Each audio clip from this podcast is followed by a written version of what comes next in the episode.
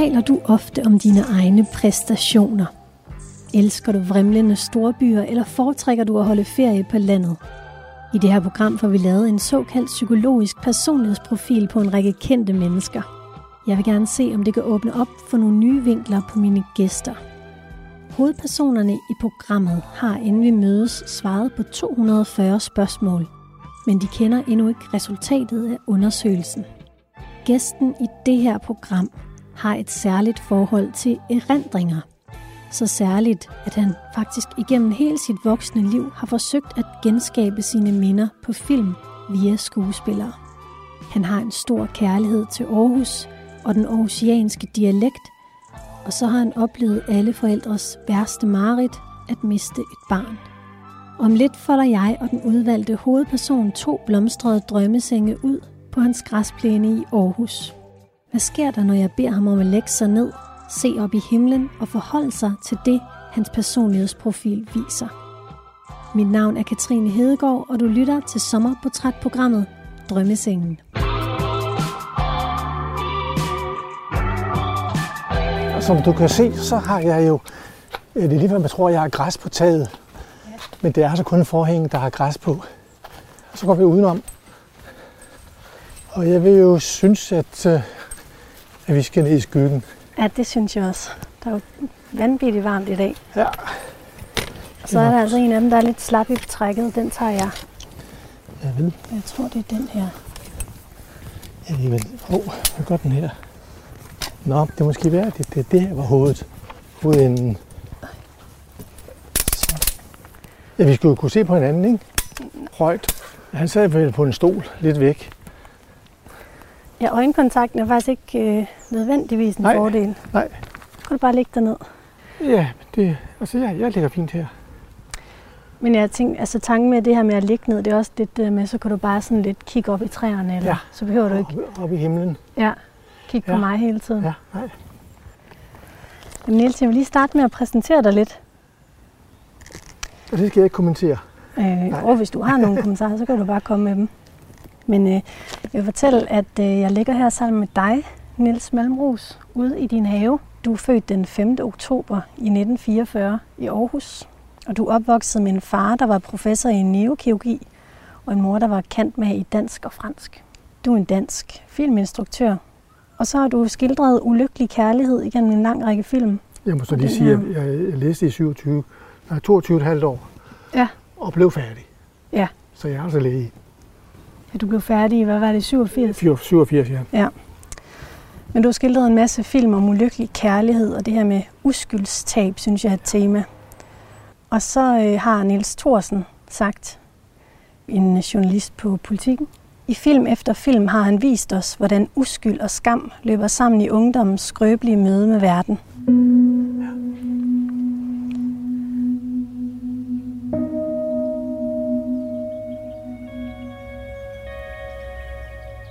Men jeg vil, jeg vil spørge dig nu, har du udfyldt, inden vi har lagt os her, har du udfyldt det der lange spørgeskema.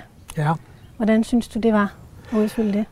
Det var, det var lidt mærkeligt, og øh, det giver sådan associationer til, til sådan horoskoper og den slags, øh, som jeg da er overmådelig øh, kritisk overfor.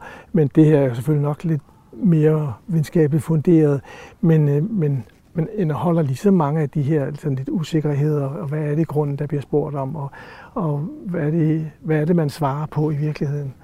Altså, jeg måtte jo stadig lige gå tilbage og sige, at jeg faktisk mente det modsatte af, af hvad jeg sagde før. Om det var fordi, der var dobbeltnegationer, eller hvad, skal jeg ikke kunne sige. Men, men jeg er da usikker på, på hvad, man kan, hvad man kan få ud af det, fordi det er jo meget sjovt, fordi de der seks ting, I spørger om, det er alle sammen, som at sige, nogle positive ting, man så kan graduere fra en til ti, eller hvad man nu synes. Men altså sådan, øh, det egentlige øh, dybde psykologisk, det synes jeg ikke rigtigt, I spørger efter. Der, der er jo ikke noget med, om jeg er kleptoman, eller om jeg er psykopat, eller medmindre I kan se ud af almindelige banale svar. Sådan nogle ting. Ja, det kan vi jo, det kan vi jo prøve ja. At se. Du fortalte mig det her med, at du var lidt i tvivl om, hvordan du skulle gå til det. Om du sådan skulle svare, som dengang du var i arbejde, eller dengang ja. Du... Hvilket, altså, hvad endte du med at gøre? Det er et godt spørgsmål, fordi jeg endte med at gøre noget midt imellem. Ligesom ud fra, hvad er det i grunden, I ønsker at svare her. Fordi når man spørger en mand, der altså er pensioneret nærmest, er det så hans pensionistliv, man spørger om? Aktiviteten der, eller var det dengang, man var på højden af sin karriere? Og der har jeg ligesom opfattet, det var nok det sidste, man spurgte om der. Men øh, på den måde har jeg ligesom krydset mig frem. Ja. Ja, det er jo dit selvbillede, vi så skal prøve at, at kigge ja. lidt ind i nu. Ja. Det er jo dig, der har svaret på alle spørgsmål. Ja. Og, og der ligger selvfølgelig, at ud fra alle andre også har snakket om det, det her fænomen med, at øh, taler man sandt? Altså dels er der selvfølgelig den løgn, man som bevidst laver for at pynte på øh, sig selv, men der er jo også den uerkendte øh, løgn, man laver. Altså... Men jeg går ud fra, at det er noget, I, I på en eller anden mærkelig måde krydstjekker. Fordi jeg bemærker blandt andet jo, at nogle af spørgsmålene, de gik simpelthen igen. Øh, og det var nok ud fra, at, ud fra, hvad man har svaret i mellemtiden, at der er ens holdning ændret undervejs. Det må vi prøve at se. Du har også udtalt et sted, at, øh, at du aldrig har haft brug for psykologhjælp, fordi du har gennemskuddet dig selv. Ja. Og øh, altså, da jeg var i mit livs største krise, og det kan vi jo selvfølgelig ikke undgå på et eller andet tidspunkt at snakke om, øh, der kom adskillige og næsten pressede mig til, at jeg skulle øh, søge en psykolog og få hjælp. Og jeg, og jeg blev altså nærmest fornærmet. Altså, jeg havde selv styr på det, og der er ikke nogen, der skulle blande sig i det. Og jeg, jeg føler da også, at jeg havde ret, og, og følte, at jeg kom igennem det, som, som jeg håbede.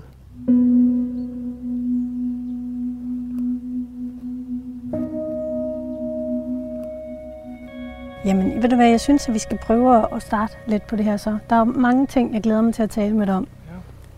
Vi skal jo kigge på sådan fem domæner, som er i den her test. Ja. Eller hvad jeg kalder det en test, men den her personundersøgelse. Ja. Og det første, jeg gerne vil snakke med dig om, det er det, der hedder emotionelle reaktioner. Ja, vrede og glæde og ja. så videre, ikke? Ja. Jeg vil faktisk gerne starte med, med filmen Sorg og glæde, ja. som er din, ja. din seneste film. Ja. Som jeg genså i går. En fantastisk film. Ja, tak skal du have. Og jeg var sådan lidt, inden jeg skulle møde dig, så var jeg sådan lidt, er det egentlig, er det Johannes hoved, hovedkarakteren, jeg skal møde, eller er det Niels Malmros, jeg skal møde i dag? I hvor ja. høj grad minder de to personer? Altså, de minder jo utrolig meget om hinanden, så sandt som, at det, jeg laver, det har jeg så erkendt i løbet af øh, de elleve spillefilm, jeg har lavet, og ser nu her efter Knausgårds bog, Min kamp, det er, at jeg laver jo autofiktion. Jeg blev hurtigt klar over, det var ligesom der, min styrke lå i at fortælle min egen historie. Og det har jeg så stort set gjort i, i samtlige film, med enkelt undtagelse, først og fremmest jo Barbara. Ja, øhm, som er en filmatisering af en bog. Ja, af Jørgen Franz Jacobsen, ikke? Og, øhm, og når man laver autofiktion, så er der altså nogle spilleregler, eller ja, de, de er jo usagte, for der er jo ikke, så man laver dem jo selv, men, men det er den her mærkelige balance imellem, øh, at for at have sin, holde sin, på sin legalitet, så er man også nødt til at være ærlig. Og øh, fordi ellers, ellers taber man den gevinst, eller den styrke, som autofiktionen har. En hver psykoanalyse, en hver psykologbehandling går jo, ud, går jo ud på at besværge. Det går på at se tingene i øjnene, for at man kan leve med dem. Så, så man skal komme dæmonerne til livs. Så det er det, du har gjort igennem din film, at se dine egne dæmoner i øjnene? Ja, det kan du godt sige. Jeg, jeg, jeg vil ikke sige, at jeg, som siger, det er den grad, jeg har kaldt det dæmoner, eller opfattet som dæmoner. Men, øh, men at prøve på at... at forstå, hvad der rører sig i mig, og jo også så til en vis grad i min, i min samtid i det omfang, at de, som man siger, har delt mine følelser. Jeg tror faktisk, jeg vil lige læse lidt op for dig, fordi ja. den, den her psykolog, øh, hun hedder Charlotte Råby Jacobsen, og hun ja. har sådan kigget på alle dine, dine svar, ja. og så har hun lavet nogle hypoteser til mig. Ja. Jeg vil læse lidt op for dig, for ja. den her første hypotese, der handler om emotionelle reaktioner. Niels er følelsesmæssigt afbalanceret og kan håndtere de fleste situationer uden at bekymre sig eller blive overvældet af negative følelser. Kan du genkende det? Ja, Ja, stort set, ja. Hvad stort set? Nå, men jeg mener bare, at der er der, øh, perioder i ens liv, hvor man er, er langt ude. Øh, og hvis man lige der, hvor man er, er derude, så føler man jo ikke, som man siger, at man har styr på tingene. Men, øh, men at man efterfølgende gør det. Og, og der har jeg det, som sagt, det privilegium, at jeg kan tillade mig at, at besværge dem ved at lave mine film. Ja. Jeg kan også se det, altså, der står videre her. Han kan blive påvirket i uvante situationer, hvor han er i fokus og måske føler sig vurderet. I hvilke situationer kan du føle dig presset, og hvordan reagerer du, hvis du er presset?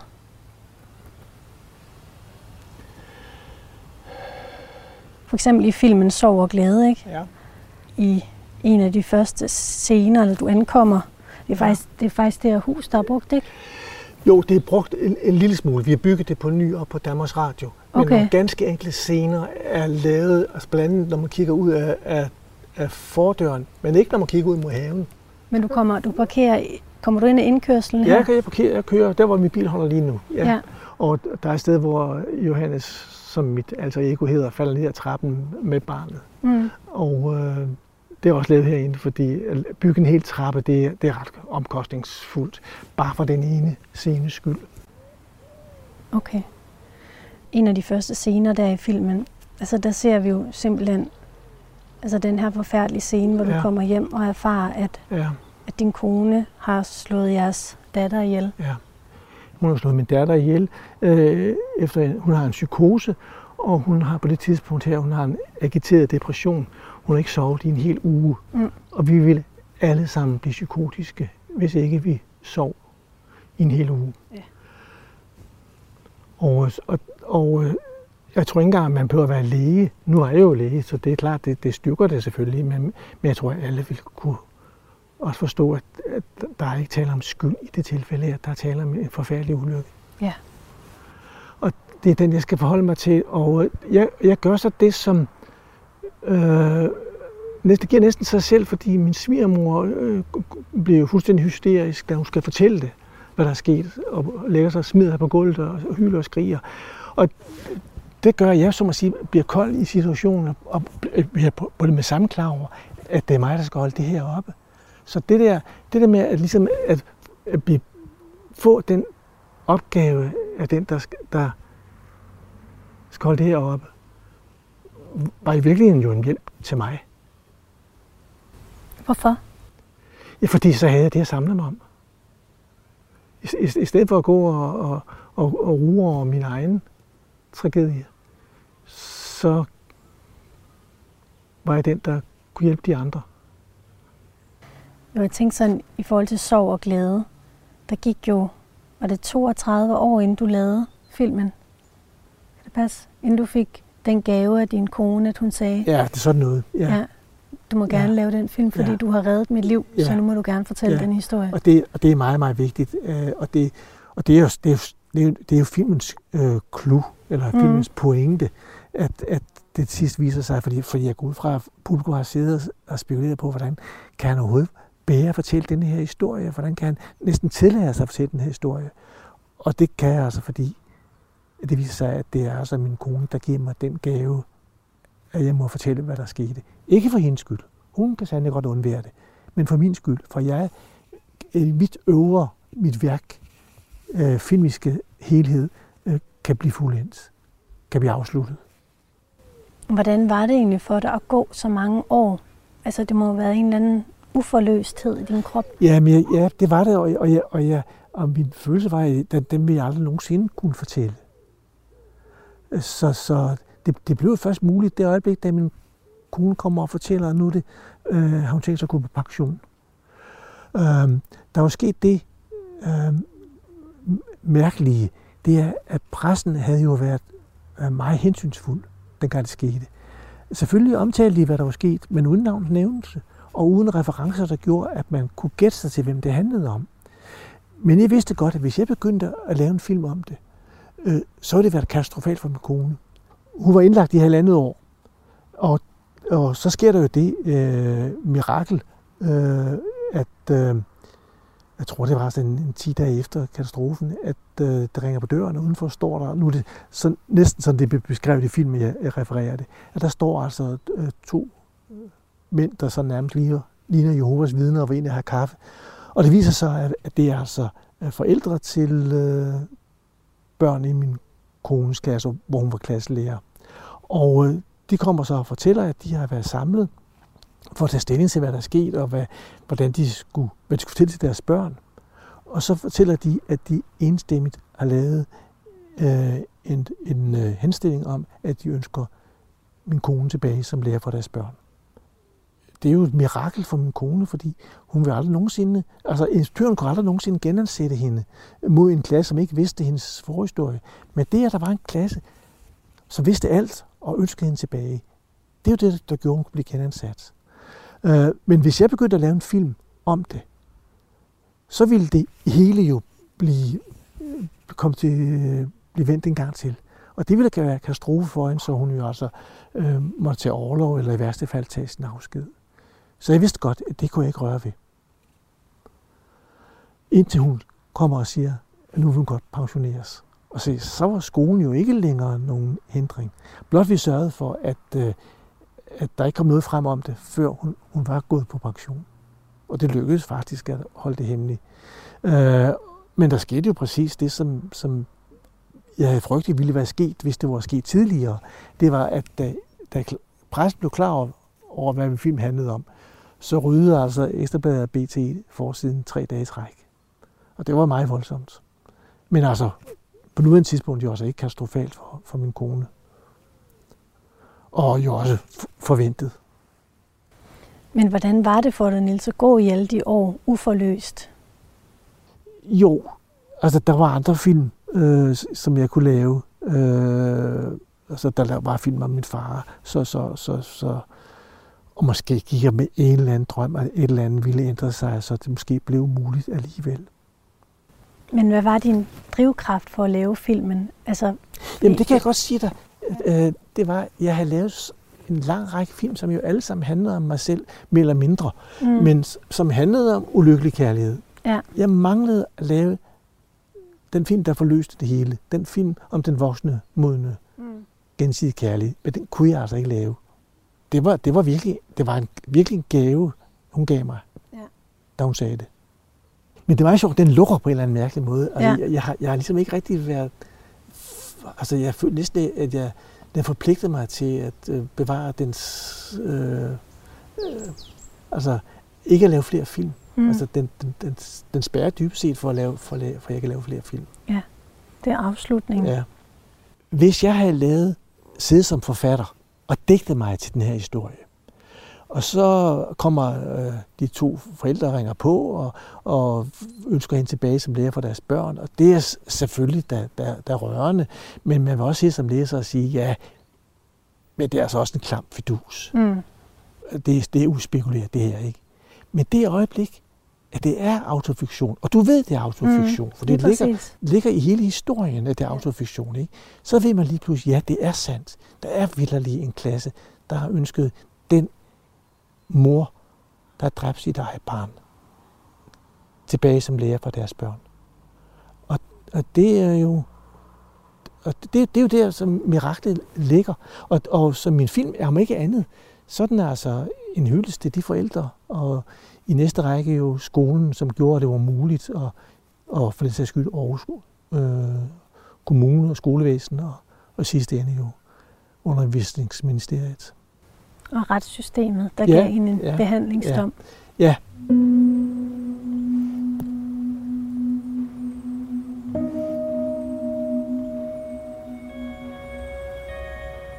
Og det er meget sjovt, fordi jeg, jeg læser jo i anmeldelser, ikke nødvendigvis negativt, men, men netop, at, at, at jeg fremstår som en lidt kold person. Og, øh, og det må jeg sige, det er, det er altså fordi, at det, det er det, jeg vælger ja. Af nød. Men man kan jo også se så et par scener senere i filmen, hvor du kommer hjem, eller Johannes kommer hjem til sin, ja, det er svært at adskille ja. De to, kommer hjem til, til forældrene. Ja. Hvor, hvor han så bryder sammen. Ja, det er meget sjovt, fordi, og, og, det, og, det, og det er fuldstændig korrekt, ja. At lige præcis den situation, der fik jeg lov til at være den lille, og fik lov til at græde. Ja. Og det var stort set den eneste gang, jeg græd. Øh, der er en enkelt scene, en enkelt begivenhed, som ikke er med i filmen. Øh, og det er, at i kirken begyndte præsten at græde. Og så begyndte jeg også at græde, fordi han græd. Men det tror jeg næsten var den eneste anden gang.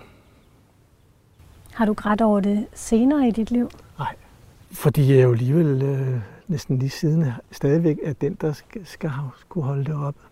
Det er du stadigvæk? Ja. Er det noget, du stadigvæk mærker? Altså ja, sådan det, i det daglige? Det, det, det føler jeg. Ja.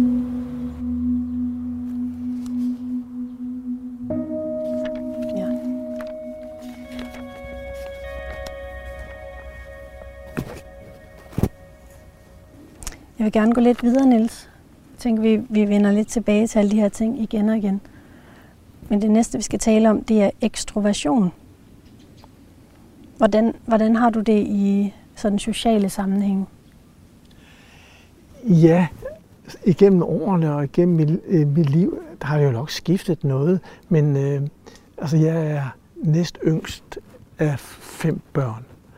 Sådan et barne. Øh, kylder, der skal man jo placere sig og, øh, og jo også hæve det sin, sin position. Og så, så jeg har, har der nok, om, om, om det har indspillet øh, virket på mig, det skal jeg ikke kunne sige, men, men jeg har altid været, været dominerende. Været dominerende? Ja. Især da jeg kom i mellemskolen, blev jeg faktisk meget dominerende, og så, så dominerede så jeg dominerende, så jeg selv begyndte at blive betænkelig ved det. Og øh, hvis man ser Kunskabens træ, så ligger det faktisk i filmen. Altså Niels Ole øh, sidder jo op ved katedret og giver de andre bøder. Og der giver det pludselig op for mig, at det her, det er altså ikke, det er ikke godt. Men, men jeg var betænkelig ved, ved min egen rolle. Altså jeg har haft den her trang til, hvis et eller andet begejstrer mig, så var jeg nødt til at, som at sige, lave det om og gøre det en gang til. Er det også det, du har gjort med din film? Altså, du har haft brug for at gentage ja. oplevelser. Ja. I din film, der er det som om, at skuespillerne de ikke rigtig spiller skuespil, men det er mere som om, at de fremkalder dine erindringer på ja. en måde. Kan man ja. sige det? det I højeste grad. Ja. For, for det, og det er jo også det med det, med det sproglige, ikke? At, at, at, at, altså, der er jo gloser i, i Lars Ole femte sidst, som ikke findes mere. Altså, hvor børnene kommer og spørger, hvad, hvad betyder det? Altså, øh, dyller. Ja, dyller, det betyder, at man bliver overdængt med et eller andet snebolde eller, ja. eller rådne æbler, ikke? Dyller? Dyller. At blive dyllet med noget, ja. Og være noller. Noller, det kender ja, der, du godt. Der er, der er, der er, ja, du kender det fra, at jeg har indført det, eller, ja, det re, reindført det i sproget, ikke? Ja. Og der er, altså, ja...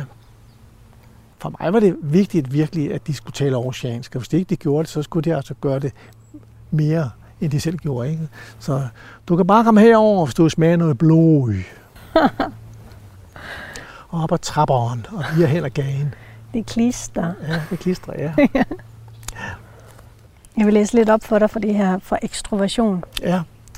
Niels foretrækker at være alene og vælger sine relationer med omhu. Niels søger indflydelse og fremstår beslutsom og konsekvens, konsekvent, hvilket ofte placerer ham i en ledende rolle. Ja. Ja, altså bortset fra, når jeg så prøver på at, øh, at holde igen. Men altså, øh, hele rollen som instruktør på en film øh, er jo, en, er jo realiseringen af, af den trang. Ja, og når det så samtidig er dit liv, de ligesom skal gen, ja.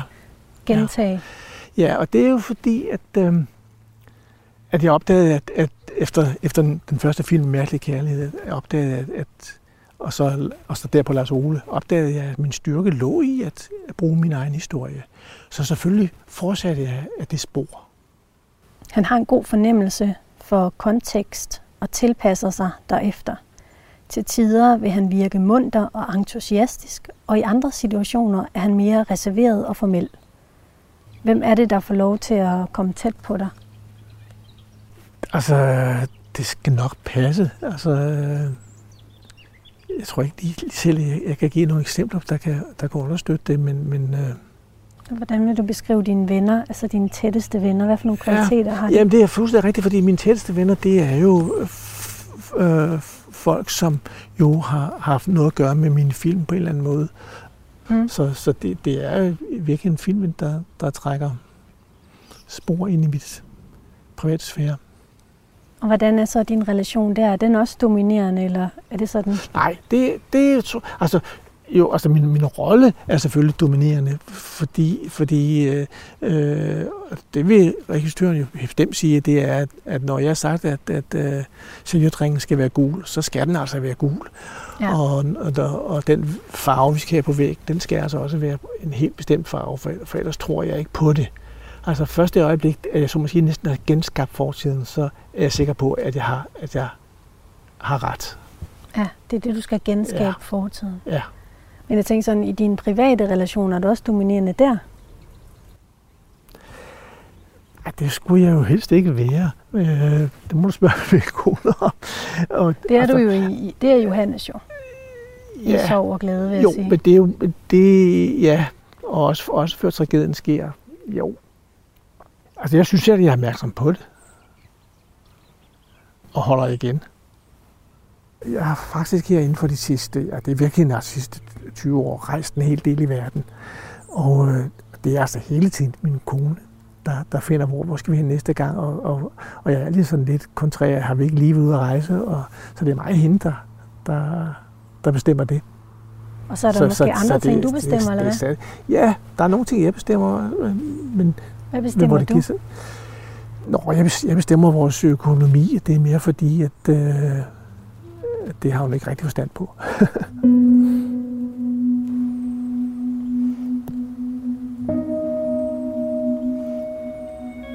Nu vil jeg gå videre til det, der hedder åbenhed.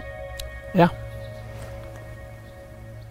Hvor opstår din kreativitet? Alene eller sammen med andre? Alene.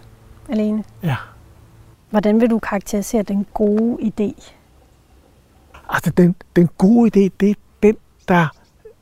Øh, på en eller anden måde, altså som kører i traditionen, men twister det. Så, så der pludselig er en, en anden, for, anden forståelse, måske en, måske en dybere forståelse. Lige som man tror, man har fattet det, så drejes det, og så øh, har det en ny mening. Hvad med andres meninger og holdninger til dine idéer? Kan du bruge dem til noget? Ja, altså, altså det er ret vigtigt, at når man laver film, så skal man passe på, at man ikke dræber sine, med, sine medarbejderes øh, kreative evner. Øh, det har jeg, altså, og jeg har altså, sandelig da haft meget, meget glæde altså, af min fotograf, Jan Weinke, at det er jo ham, der, der, der, der laver, det sidste ende laver billedet, og rekvisitøren, øh, hvor jeg har skiftende blandt Songrav Jarabsen, har haft nogle fantastiske gode idéer til, hvordan vi skulle realisere Barbara på Færøerne. Men det er jo også Barbara, og, ikke? Det er jo ikke din egen erindring. Nej. Men det er, når du kommer til nej, din men, egne... Når mine egne erindringer, så, så der må jeg være, være stedig og holde fast på, at det, at det skal være som et, et, i det omfang, det er overhovedet er muligt. Det er det jo ikke altid. Så må man øh, finde en, en anden løsning. I din verden er der så en måde, som er mere rigtig at leve på end nogle andre måder? Altså, altså jeg, vil, jeg vil simpelthen ikke kunne leve uden, som at sige, at være skabende. Hvad med, når du møder nogen, der tænker og lever på en anden måde end dig selv? Er det sådan noget, der kan være inspirerende for dig, eller hvad tænker du om? Altså, hvad, hvad gør det ved dig? Jamen, det er øh, helt klart. Jeg, jeg, jeg, jeg kan da godt øh, blive inspireret og, og opdage, at der er en anden måde at anskue tingene på, eller, eller forholde sig på, som, som påvirker mig. Hvad altså, kunne det være? Lad, lad os tage nu, nu lad blive inden for, for faget, ikke? Altså, jeg var sin tid inviteret med i øh, Dogme-projektet af Lars von Trier. Det var på et tidspunkt, hvor jeg skulle, skulle lave filmen om min far, som, som lå fuldstændig faste rammer, så jeg følte overhovedet ikke, at den kunne, kunne passe sammen med Dogme. Øh, men da siden jeg så Dogme, så må jeg indrømme, at der, der var sådan virkelig nogle kvaliteter. Altså, den, de muligheder for, for at øh, frigøre skuespillernes øh, øh, potentiale har klart påvirket mig. Ja. Og du har også selv haft et dogme for dine film. Altså jeg læste et sted, at du har haft et dogme, der hedder, du måtte aldrig gøre, gøre filmens virkelighed værre end ja. det i virkeligheden var. Ja, og det er jo, det er jo igen tilbage til det her med autofiktionen.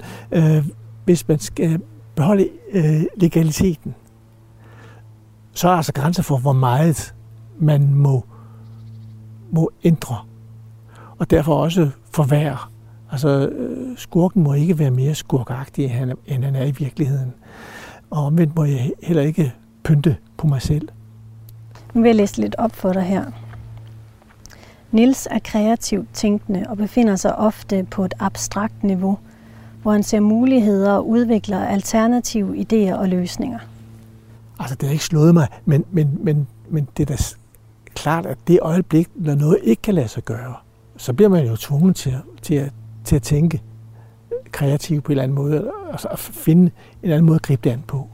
Og fordi, altså, når du filmer, så står du altså med, med budget, som, hvor tingene koster altså, flere hundrede tusind om dagen, og, øh, og, du, og du skal videre. Altså den øh, dekoration, du filmer i lige nu, den bliver revet ned øh, i aften, så, så du, skal, du skal løse her nu dine problemer. Han værdsætter og dyrker æstetik i høj grad og er meget bevidst om sit eget følelsesmæssige univers, hvor han anerkender både egne og andres følelser som værende værdifulde. Jamen det kan, det kan jeg kun sige ja til. Og så kan jeg sige noget andet, og det er, ikke, det er måske ikke helt det, du spørger om, men selvfølgelig har jeg altså brødnid, kald det hvad der vil, som, misundelse, ja, brødnid, misundelse, brødnid, ja. som, som alle andre. Men jeg ved gudskelov med mig selv, at i det øjeblik, jeg konfronteres med det sublime, så ryger alle mine forbehold. Altså, jeg husker, da jeg, da jeg så øh, von Triers Forbrydelsens element, altså, jeg var fuldstændig øh, bjergtaget. Men du kan godt være, blive misundelig? Jo, på forhånd er jeg misundelig, men det øjeblik, jeg sidder og, så ser og det sublime. Så, så ryger alle forbeholdene. Ja. Niels bryder sig ikke om forandringer og søger forudsigelighed gennem traditioner og sociale regler? Jamen, det, det, det skal nok passe. Du bryder dig ikke om forandringer? Nej. Han holder fast i vaner og normer, og kan være svær at få til at skifte mening. Ja, men det er så fordi, at jeg næsten tager øh, det, som, det at holde fast på sin mening som en kvalitet. I Sorg og Glæde, der har... Der Johannes, hovedpersonen, han er også meget, han hold, det synes jeg egentlig også karakteriserer ham meget. Altså han holder fast på sine normer og vaner og ja. sin, sit, sit blik for æstetik. Det er nærmest urokkeligt, ikke? Jo, jo men, men, men, men, men, men der var jo den, så må sige, den, øh, jeg vil ikke sige beslutning, men, men det var jo en uerkendt beslutning om, at, at jeg var nødt til at stå fast, fordi det var mig, der skulle støtte det hele. Så du, du skulle også stå fast i dine, dine normer og vaner ja. og værdier. Det var en del ja. af det. Ja. Altså jeg synes, at det er en menneskeret, at, øh, at man har lov til at påvirke hinanden og berige hinanden. Også når det går og ud over jeg, den anden? Jamen, jamen det må man jo så sørge for, at det ikke gør, og, og det, det er svært at undgå. Men altså, jeg, jeg føler, det er en menneskeret. Det, det siger øh, Johannes også i filmen. I din verden er der så en måde, der er mere rigtig at leve på end en anden? Altså lad mig sige, jeg hviler i hvert fald i, i min egen verden. Øh, men, men jeg har ikke noget krav om, at alle skal, skal opfatte livet præcis sådan, som jeg gør. Jeg, jeg, jeg tror ikke, jeg kan, jeg kan uddybe det dybe mere end det her. Jeg synes, jeg skal gå lidt videre til det, der hedder samvittighedsfuldhed. Ja.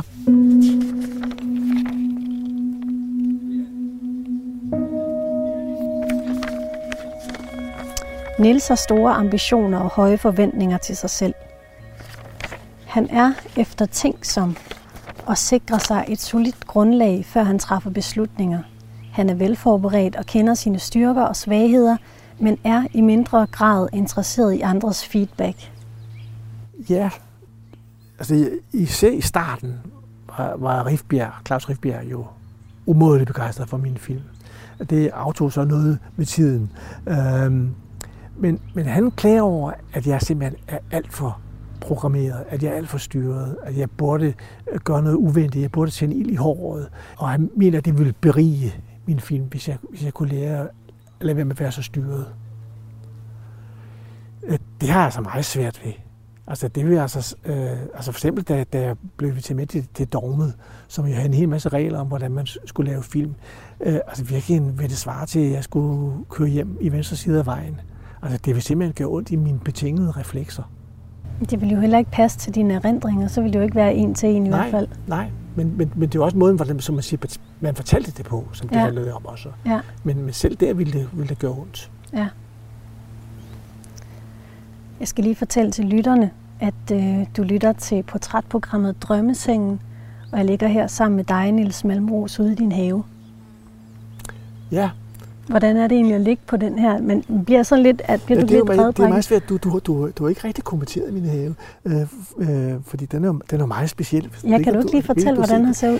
Det er simpelthen en fuldstændig vild have, til ja, at få lov til at vokse. Det eneste, jeg gør, det er, at... Øh, Øh, slå blænden, og det gør jeg så med en håndklipper. Ja. Øh, og så har jeg faktisk været ude på grøftekanten og, og hentet nogle øh, gederams.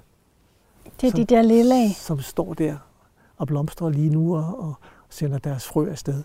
Ja, det er sådan helt, vi sådan lidt ligger sådan nærmest i en skov. Sådan ja, en, det er, en det er jo, så, det er jo sådan en rigtig hule.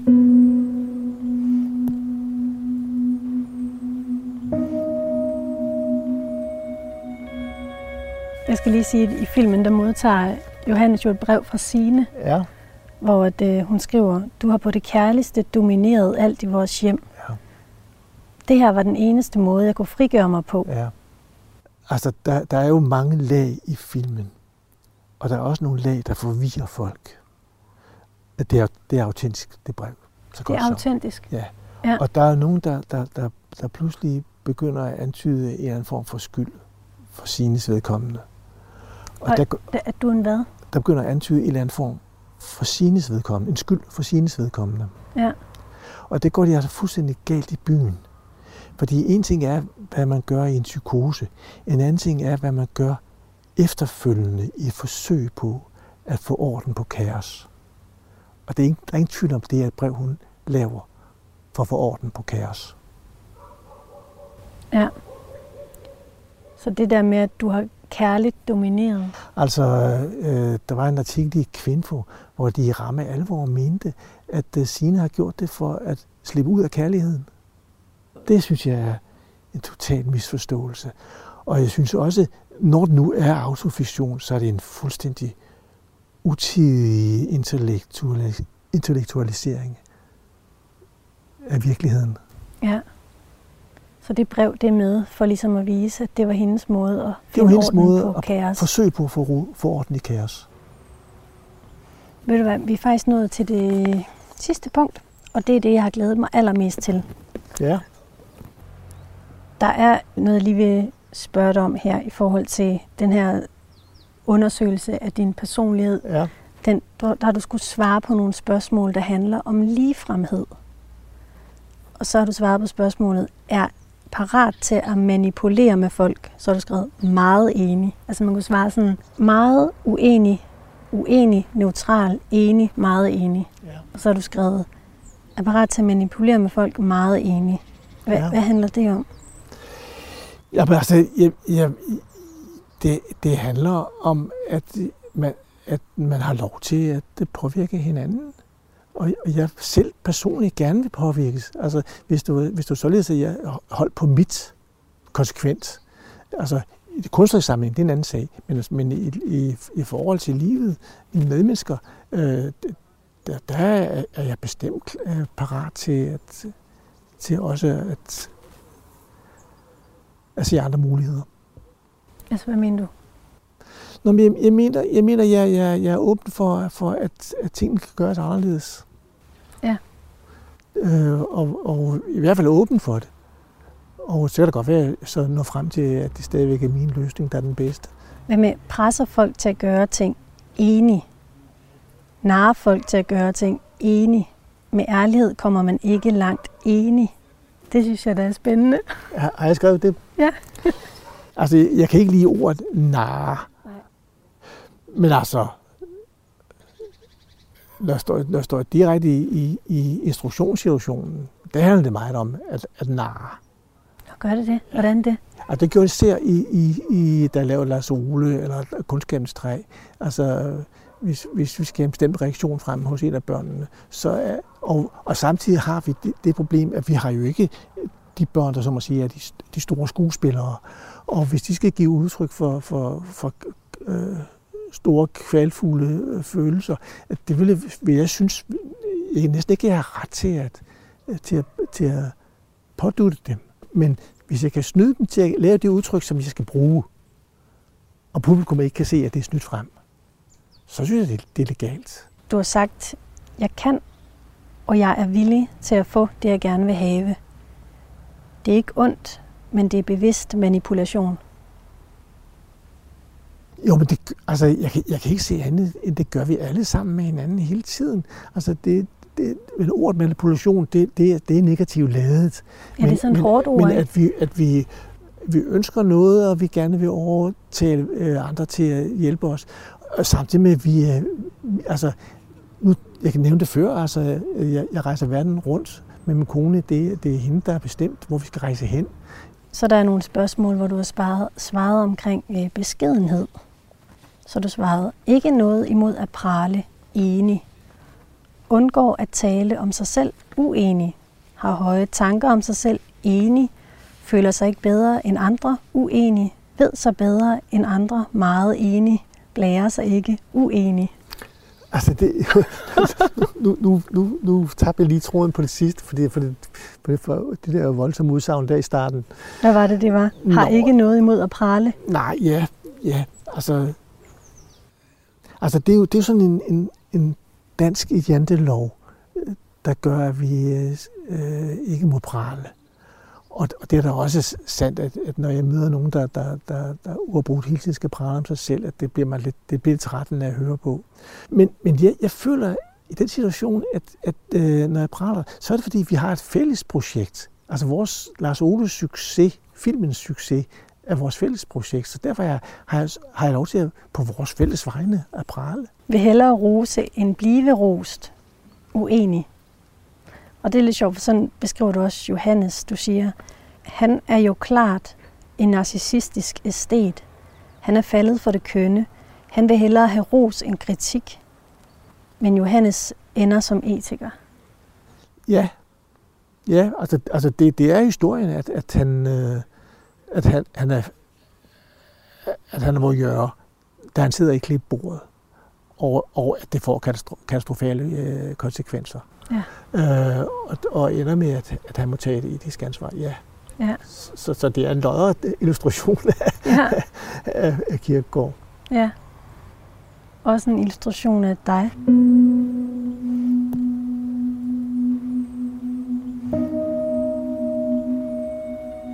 Jeg vil læse lidt op for dig her, Niels, om venlighed. Niels har som, og det er altså noget, der den her, den her hypotese er blevet skrevet, fordi du har svaret ja. Sådan her, ikke? Ja. Så det kan godt være lidt, ja. lidt ja. bare skidte. Ja, ja. ja, ja.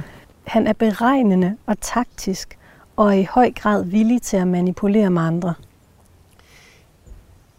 Jamen, det, det er, det er, en, er, det får være ærlig, jeg siger det. Ja. Øh, men, men man tilføjer jo også straks, at, at det er vi alle sammen øh, som en undskyldning.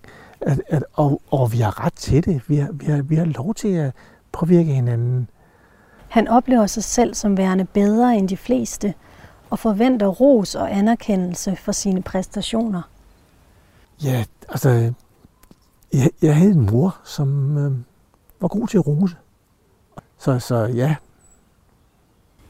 I en scene i, øhm, i Sorg og Glæde, der, øh, der siger Signe, øh, Johannes kone, at hun har set øh, en af dine film, og så roser hun børnene i filmen, men, ja. men, men de voksne var ikke, altså, de var også gode, men de var ja. ikke lige så gode. Ja. Og så siger du, en, en instruktør har brug for ros, ikke kritik. Ja, og det, og, ja. Og, altså, du, det, Johannes, det, det, det, er jo, det er jo for, for, for morsomt, jeg siger det, men det er jo sandt nok, altså. Øh, vil jeg tænke til sin tid. Altså når man, når man står til en premiere, øh, så har man, har man så ikke brug for, at nogen er, er, er kritiske og ødelægger den gode stemning. Men, men når man får sundet sig lidt, så har man da, så har man da brug for det. Men altså, i, i den situation har man altså brug for noget, noget det strø, strøget med håret. Hvorfor?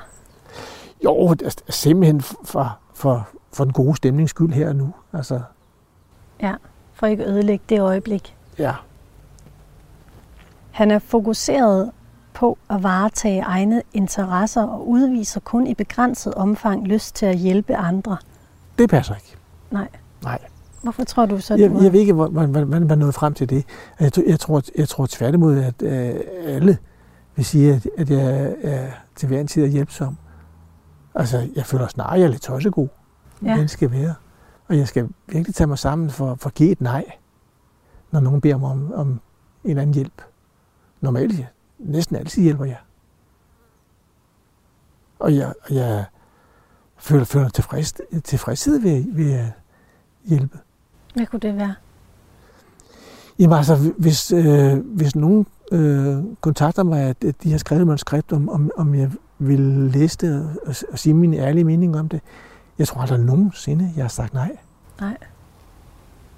Nu skal jeg passe på for det nu. Nu bliver postkassen fuld. Ja, nu kommer de bare væltende. Niels har som udgangspunkt tillid til andre, men har samtidig en underliggende skepsis, som gør, at han er på vagt. Ja, jeg synes ikke, jeg møder op med en, med en, med en skepsis, øh, men øh,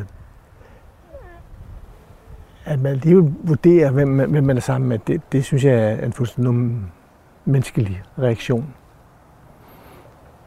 Men hvad kan du være på vagt overfor?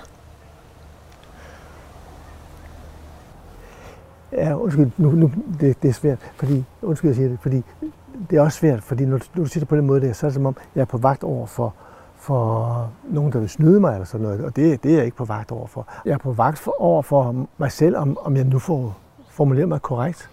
Men, men hver gang jeg spørger dig om noget i det her interview, så er det ligesom om du svarer med en historie om Lars Ole. Ja.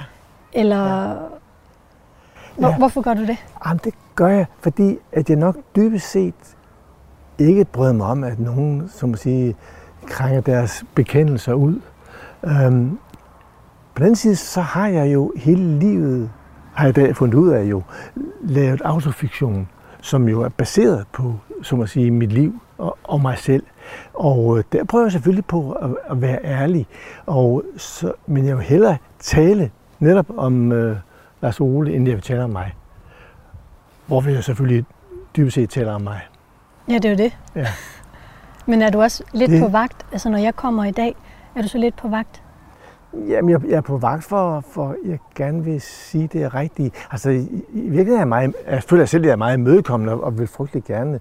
Altså øh, gør andre tilfredse. Jeg håber sandelig, du går herfra med det, du gerne vil have. Men, men øh, Men jeg, jeg vil gerne formulere det rigtigt. Men hvordan, altså det er bare for at forstå det der med, at du er så ærlig på film, og alle er jo klar over, at din karakter er et billede, eller i hvert fald hovedpersonen tit er et billede på dig selv. Ja. Hvordan kan det så være, at du har så svært ved, når vi sidder her og taler om dig selv? Jamen, så, så, så lad os kalde det en blufærdighed. Så er du på vagt? Jamen, det kan du godt sige. Ja, ja, det, ja, så er jeg på vagt, ja. Men hvad er det, du er bange for? Jamen, jeg, jeg, jeg er bange for at øh, få sagt tingene forkert. Øhm, og det er jo den, det er jo den øh, ro, jeg har, når jeg laver film. Det er, at jeg, at jeg kan finde den, den rigtige formulering. Og det er ikke nødvendigvis formulering, men, men, men skal vi så kalde, kalde det udtryk. Men hvad kan gå galt, hvis du kommer til at sige det på en forkert måde? Ja, man vil få en en forkert opfattelse af, hvad det er, jeg mener, eller hvem jeg er.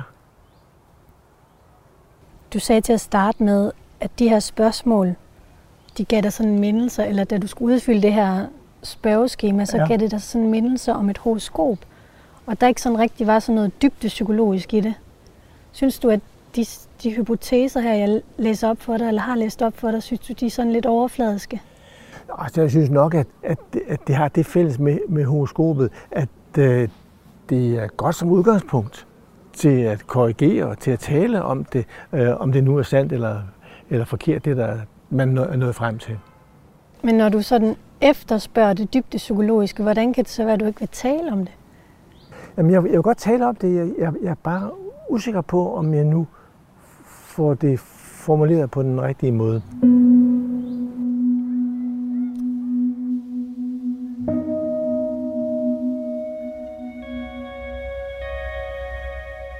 Han er ikke nødvendigvis ufølsom.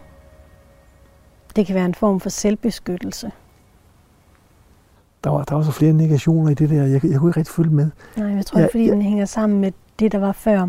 Ja. Han er fokuseret på at varetage egne interesser og udviser kun i begrænset omfang lyst til at hjælpe andre.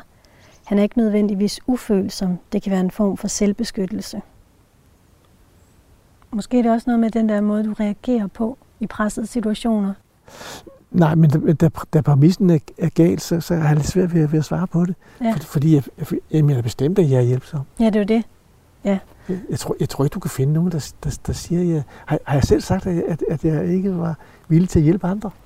Jeg tror, altså, det er en kombination. Altså, jeg må skynde mig, skynde mig at sige, at der var forskellige gange, hvor jeg, hvor jeg, mens jeg sad og krydsede af, pludselig, netop fordi, at, at det var lidt, lidt snørkt og formuleret, sagde jeg, ærligt talt, er det ikke stik modsatte, jeg, jeg mener? Ja. Og så er jeg gået tilbage og har rettet det. Ja. Du har nemlig også svaret sådan lidt i øst og vest, fordi, ja. fordi du har svaret sådan, er parat til at manipulere med folk, meget enig. Så er det næste spørgsmål, kunne I ikke føre nogen bag lyset, enig? Så det er jo faktisk det modsatte, ikke? Kunne ikke føre nogen bag lyset, nej. Jeg, det... jeg, jeg, jeg, altså, ja. altså, altså kortvarigt snyde dem til et eller andet, ja, mm. det, det, det, det kan jeg da godt. Men altså i, i det, på, på et lange løb at, at snyde folk, det tror jeg bestemt ikke, jeg har nogen trang til. Du har også svaret, er udspekuleret i omgang med andre uenig.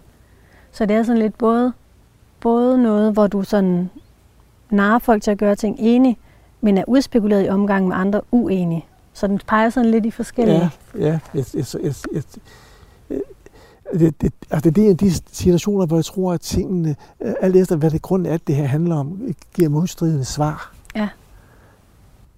Som, som man ikke kan, derfor ikke kan drage, uddrage nogen egentlig konklusion. Nu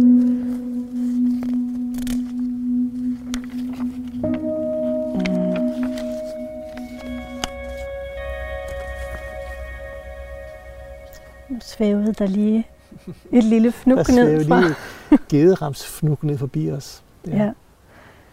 Jeg tænkte på, vi er ved at være igennem nu, Niels, men jeg vil lige høre, hvordan synes du, det har været at få lavet alle de her hypoteser, jeg har læst op for dig? Har du kunne genkende altså, noget det, af det? Eller ja, er det, det, sådan? Det, er meget, det er meget sjovt, fordi altså, jeg, jeg kan godt genkende mig selv, men, men det er jo stadigvæk, det jeg også siger indledningsvis, det er, at det var som, som det var, før jeg blev pensioneret. Jeg sidder ikke i dag og føler, at jeg render rundt og manipulerer med folk. Tværtimod er jeg den, der render rundt og hjælper. Ja. Ja. Synes du, at det har været sådan lidt overfladisk? Jeg, altså, jeg synes, og øh, jeg synes, det har været venligt. Altså, der, der har ikke været nogen spørgsmål, hvor jeg sidder og føler, åh, oh, nu blev jeg godt nok afsløret på en måde, som jeg dårlig nok selv var klar over. Altså, jeg vil sige, alt den her snak om, om hvordan jeg gerne vil styre alting, øh, altså virkelig ville jeg godt have styret hele den her samtale fra start af, og øh, så, så kunne jeg have fået orden i kronologien og, og fået logikken frem i, hvad jeg mente. Hvordan er det, at det er mig, der har redigeringsretten? Ja, det har, det har jeg da skidt med. Så lad os klappe dem sammen. Og jeg skal lige have den her. Jeg skal, ja, det kan jeg også den, bare smide ind. Den slår sig selv automatisk ud. Det var ikke, måske ikke meningen. Sådan. Altså, jeg siger, jeg, jeg, jeg er generelt sådan lidt positiv overrasket over, hvor pænt hun nåede frem. Eller hendes konklusioner var på mit dybere jeg. Havde du forventet, det ville have været værre? Nej, jeg ville nok forventet, at det ville være mere negativt. Nå, op, altså tænker du det altså, selv som mere negativt? Bevares, jeg har selv svaret på det, så, så om, ja. det, om det er fordi, jeg har været uærlig eller hvad er det? Nej, jeg, jeg tror, jeg prøvede på at svare så ærlig. Ja, du får en elbe. Så er det så, jeg lige skal ramme dig på nervesulen af ice. Så får du, så får du snoren ud i fingrene. Tak for det. En god afsked. Jeg stopper her. Du har lyttet til portrætprogrammet Drømmesengen. Hovedpersonen i det her program var filminstruktør Niels Malmros. Tak til psykolog Charlotte Råby Jacobsen, der stod for analysen af hans personlighedsprofil, og tak til H. Gref's psykologisk Forlag, der har givet os adgang til den her NEO PI tre personlighedsprofil, som vi bruger i alle programmerne. Mit navn er Katrine Hedegaard. Tak fordi du lyttede med.